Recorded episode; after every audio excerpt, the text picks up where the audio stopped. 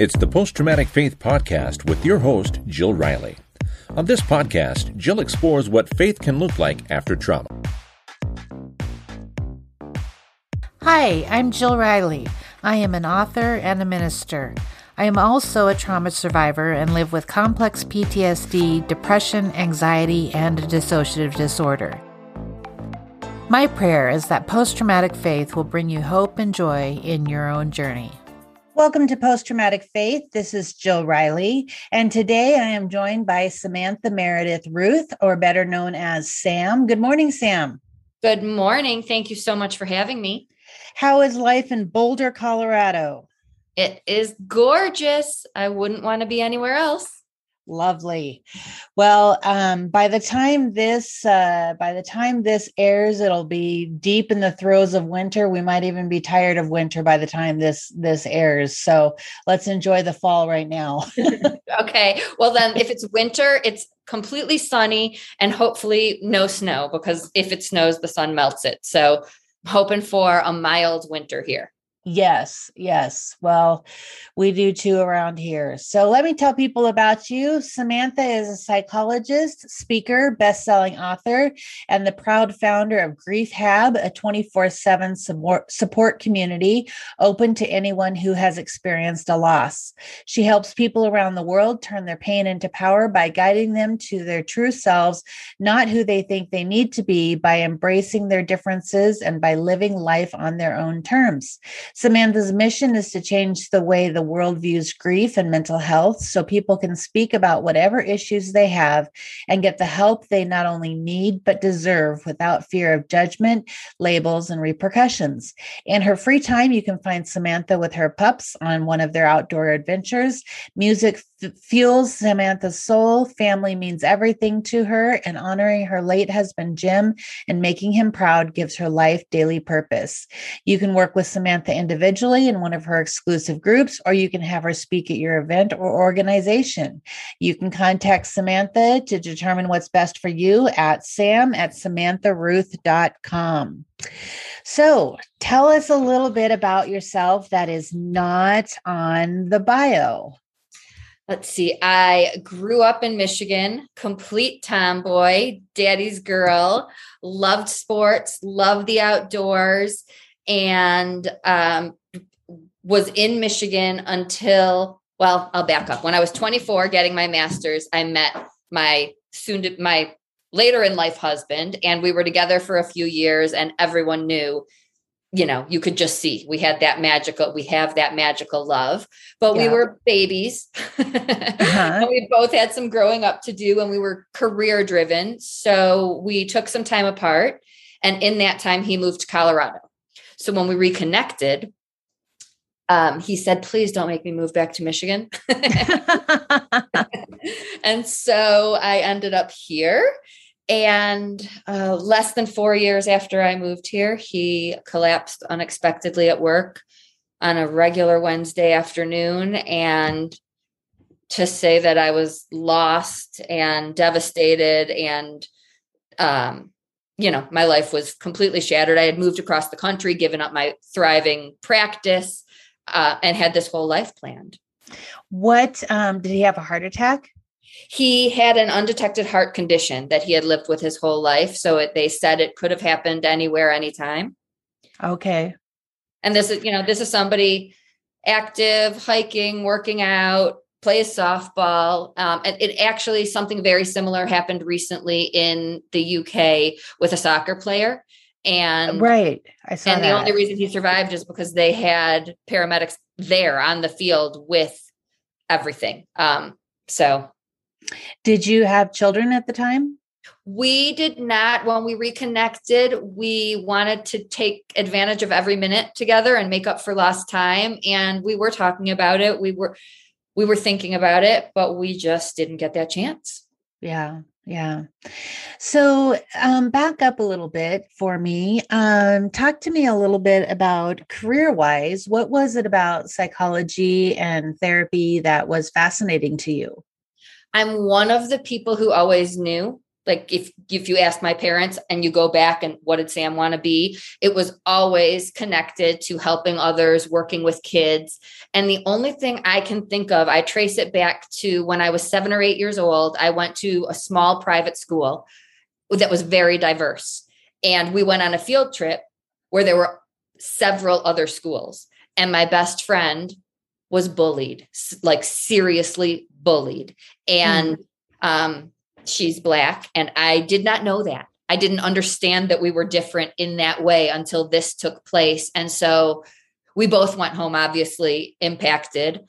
And I think I, that just lit a fire in me at a very young age to have a voice, especially for people that are struggling to have their own or helping them build their own voice.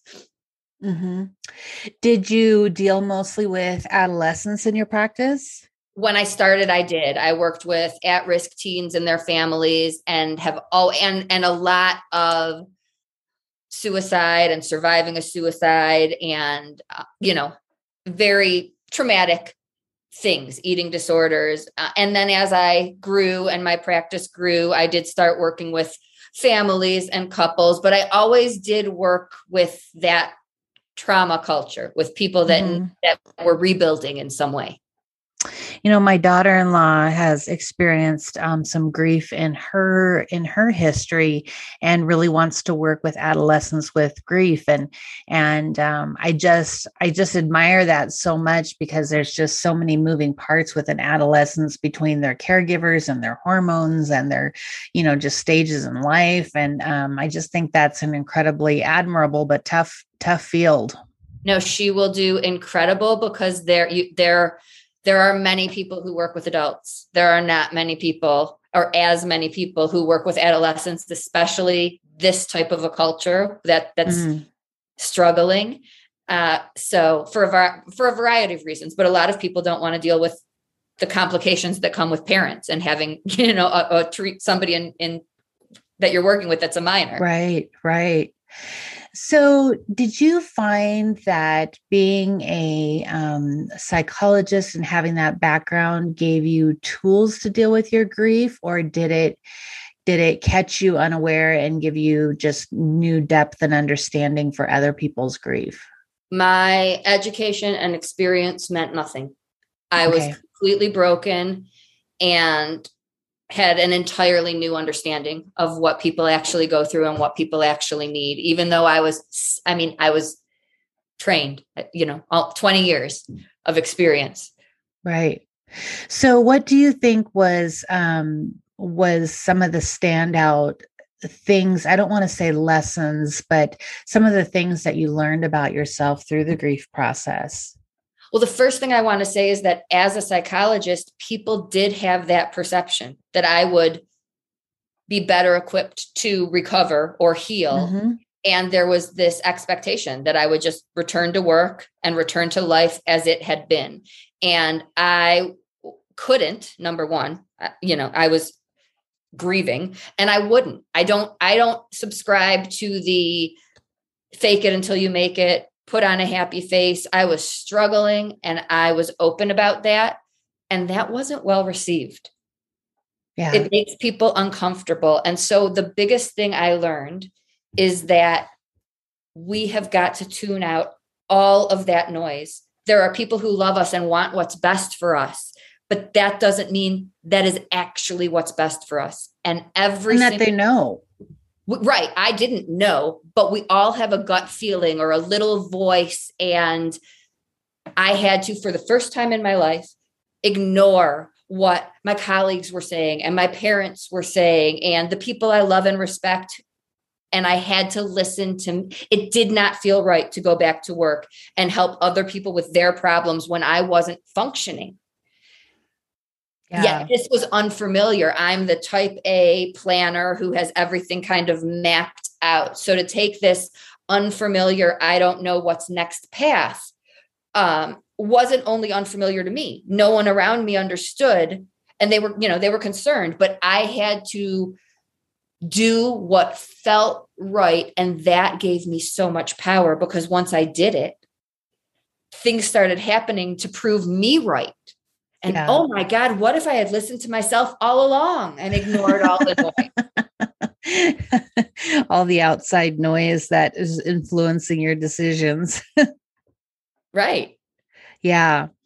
So, um, what is it about um, your faith and your views of the afterlife, and um, how how has that comforted you, or what was challenging about that?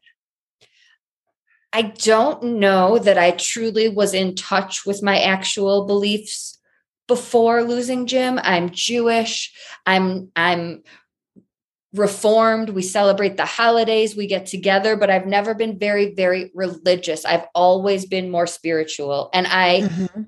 talk to my grandparents that I've lost. I believe they're somewhere looking out for me, but this took it to a new level. This made me have to connect with the universe and things that I, it was out of my comfort zone. I, I was not that woo woo girl that would say things like, that was a sign from Jim, or I truly believe my Mhm. second dog that I got because my first was grieving is him. You Mhm. know, I have never had an animal like her in my life. And and I would have said, this person sounds crazy before. Yeah, yeah. And now I'm this person. Yeah. Well, how important is it for people to have some sort of faith understanding as they go through the grieving process? Do you think that's essential? Do you think it's helpful? Um, what what priority do you place that in grieving? I really do think it's essential. I think you are so broken and lost and in pain. And, and all I could think about was getting through the basic daily tasks and surviving the day. So I had to believe. And even when you question it, why did this happen to me? How could you take Mhm. Jim? He's the mo- all of those things, I had to believe that there was something bigger than me that would get me through it and help me figure out the way. And that's the other lesson is that every single person healing has their own journey and no two look alike. And again, the world pipes in with this noise. Somebody is judged for going back to work too soon, and somebody else is judged for not going back to work soon enough. So you really Right. have to find your path and trust it and trust the universe or God or whoever you believe in that you'll find the way and that only you know the way. Right. And sometimes I, I feel like, um, just through some of the tragedies and challenges of my own life, one of which um, uh, was my two year old being diagnosed with cancer. And people used to ask me um, about my faith and about God and wh- what, you know, place um, he played in, in, in that. And I just said, you know, I just have to stand on the words of Job and just say, in the end, God wins. You know, I don't get it. I don't understand. I don't agree, but in the end I know that God's God's in control and that that's all I had for a season and I think just that was grounding, right? Just having Absolutely. having something bigger than myself. Yeah, because it doesn't make sense and you will not make sense of it. Right. Right. Definitely. Um did you feel like uh I mean after years of like not um not being together and then reconnecting and all that did you feel like there was a sense of unfairness to it or or were you resigned to this is just bad things happen sometimes no, I I okay, I will say that it makes you have bad thoughts. Mhm. right? Like I felt like I was here's my friend whose grandmother's turning 97 and Jim was only 46. Like things like that go through your head. It is unfair. right right Um, and then you feel then I'm like, oh my God, I'm a horrible person. but it's just that I couldn't choose the path of anger. His family was very, very angry and wanted to sue the hospital, you know, do all sorts of things. And that wasn't healthy for me. You know, it, mm-hmm. nothing was going to bring him back. So I, I I was focused on healing and surviving and not trying to make, make sense of it. it. It sucks. And that's what I said. Literally, I thought my first book was going to be titled embrace the suck because all I said for like a year is this sucks. And yeah. I think most people feel like you have to put that on a shelf and get back to work or parenting or life. And I believe that keeps you stuck. I believe that makes it harder for longer if we don't talk about it and, and acknowledge where we are we will honestly yeah feel and it's also data for other people people yep. it's invisible so if we act fine people might believe oh they're fine grief lasts this long and is it is it true? I mean, I know that there are the kind of prescribed stages of grief, but is it true that everybody just truly grieves at their own pace and differently than the next person? Yeah, it's not like a linear A, B, C, D. No, you can have all at once. You can have them in any order. I I feel like grief is like a tidal wave. And in mm-hmm. the beginning, you are completely drowning. And every day it's just, you know, finding that one lifeline, right. finding something to hold on to. And then it changes and you can doggy paddle and yep. swim, you know, but, but those waves still come no matter how far along you are. There are triggers or things that just hit you unexpectedly. And if we don't share that with the world, they don't know that it's not just holidays and birthdays and anniversaries that mm-hmm. are difficult. Every day is a challenge. We just don't broadcast it all the time. Right, right. Were there some things that people did for you or said to you that were uh, helpful during that time?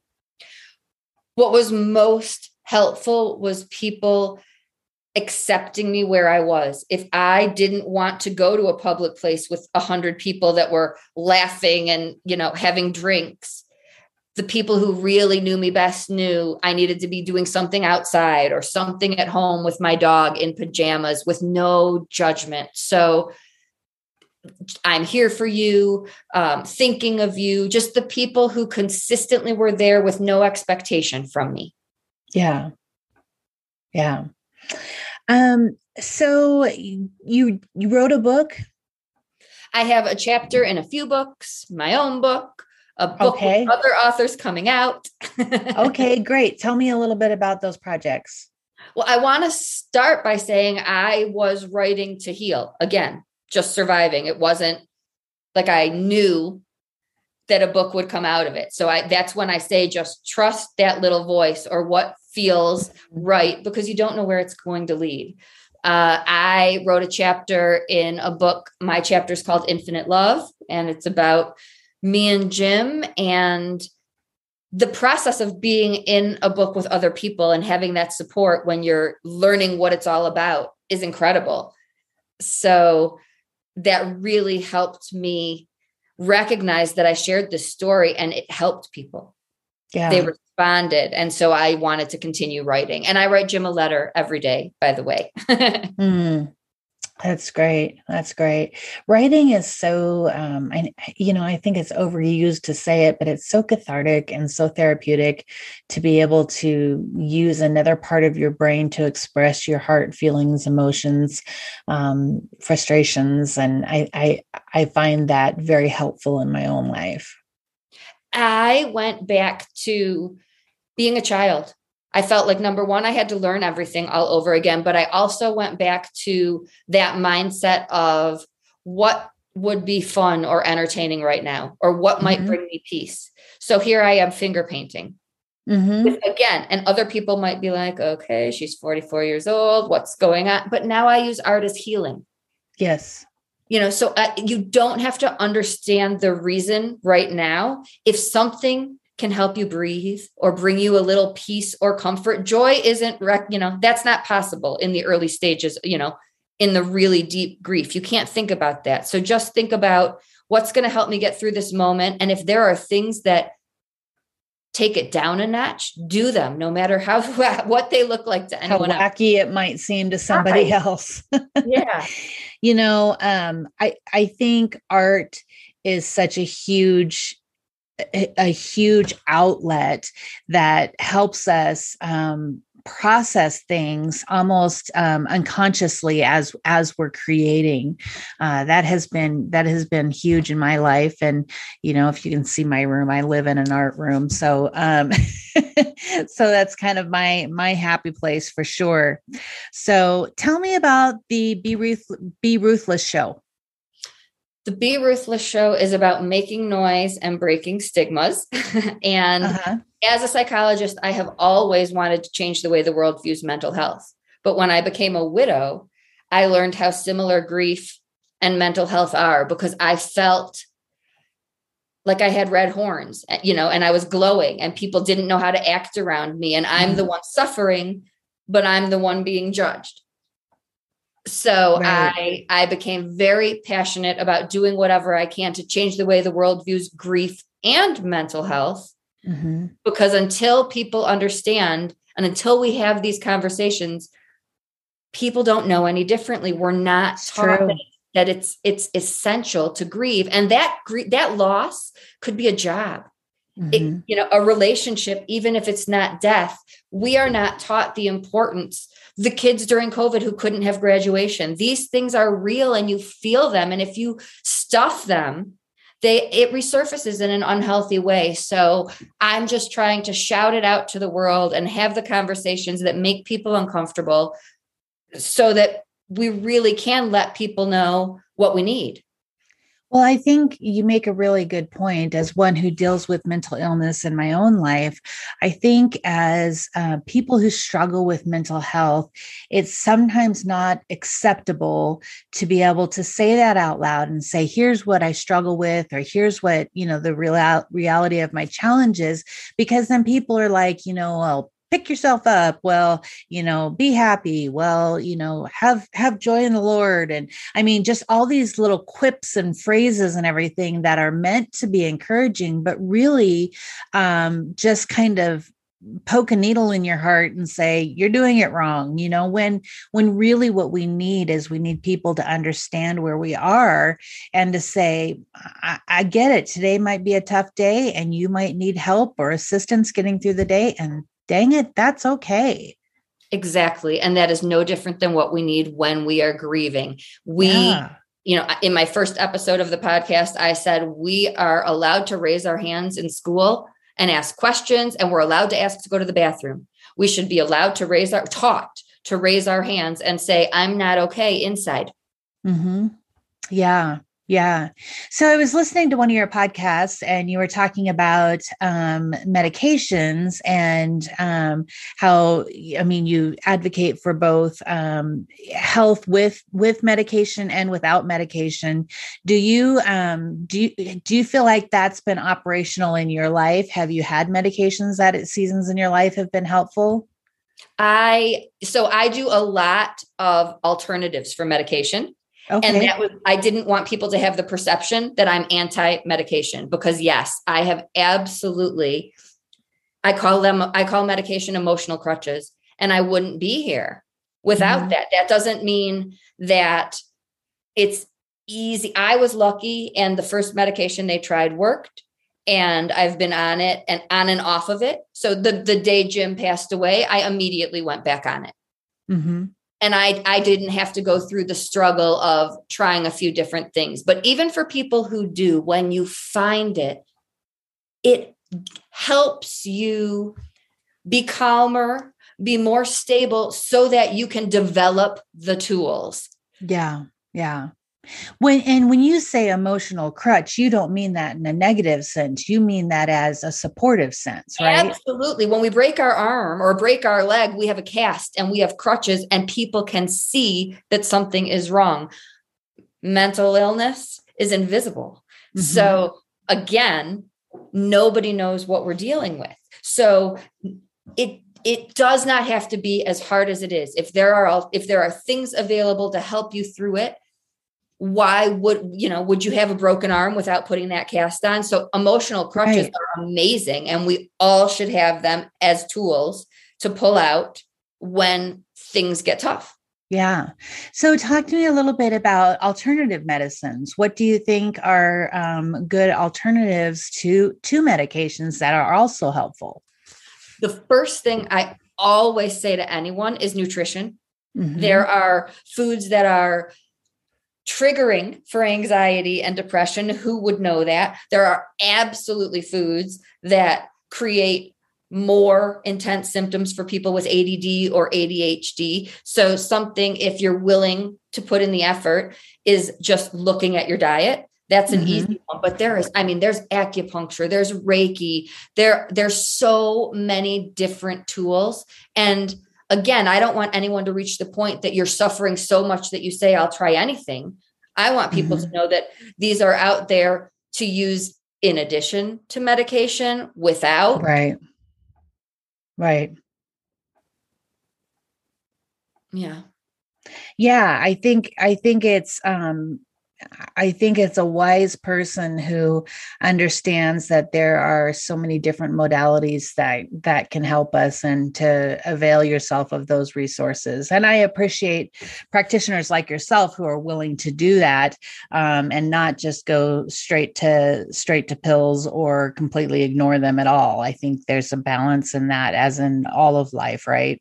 Absolutely. And I'm sensitive to medication. You know, my parents can tell you stories from when I was 10, 11, 12, and they would try to get me something over the counter. So for me, alternatives to medication has nothing to do with being against medication. Right, right. Sam, what do you most want people to know about you about you? Oh my goodness. I want people to know that I am here, that I am proof that even when you think there is absolutely no hope and you have no dreams and have no idea what's next, that there's hope and and you Mhm. will get to a place that's better. It will never be the same, but it can be better. Um, I want people to just know that I get it. I've been there. I live with anxiety. I'm I've I've lost my husband. I've moved across the country. I am not judging anyone and all I want is for people to not have to struggle. So if I can help you find somebody who's the right fit, I'm not trying to have everybody come to me and say I'm the only person available. I'm saying Right. don't go through it alone. Yeah, yeah, good. So the podcast is the Be Ruthless Show, and you can find that at all your podcast survi- or providers.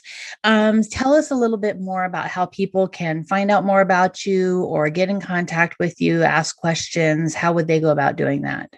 You can go to my website, which is samantharuth.com, and you can text or email me from there. You can also find me on social media. The best way to interact with me is in the Grief Hab Facebook group because you have, you know, 24-7 access to me in there.